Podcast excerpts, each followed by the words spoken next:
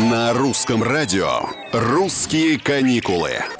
Привет, с вами Петр Кузнецов. Сейчас возможностей для больших путешествий не так много, и это чудесный повод продолжить изучение нашей страны. И с удивлением для себя обнаружить, что даже маленькое путешествие может стать большим. Мы продолжаем рассказывать о необычных местах России, визит которых не стоит откладывать даже на следующий год.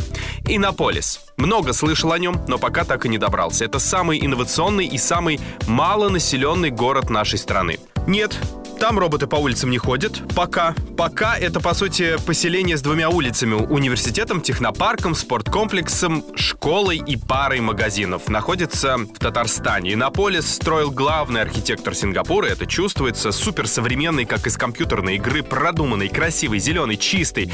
С кучей технических каких-то штук, упрощающих жизнь горожан.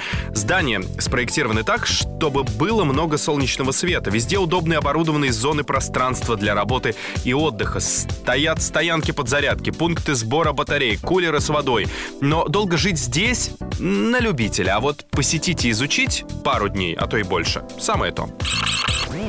Из будущего в прошлое. Этой зимой я впервые побывал в Коломне. Чудесное место. Такой застывший, знаете, русский уголок со знаменитым музеем пастилы. Мы с интересом узнали, как на Руси без заводов готовили это яблочное лакомство. А в Калачной попробовали тот самый крендель, за которым выстраиваются огромные очереди из туристов. Вдохновляет и восхищает само местоположение Коломны. Город вырос у слияния Москвы-реки и Оки.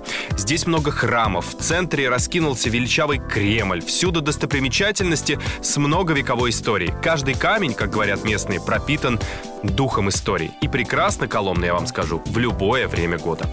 На сегодня все. Это «Русские каникулы», и здесь мы продолжаем путешествовать по нашей чудесной стране.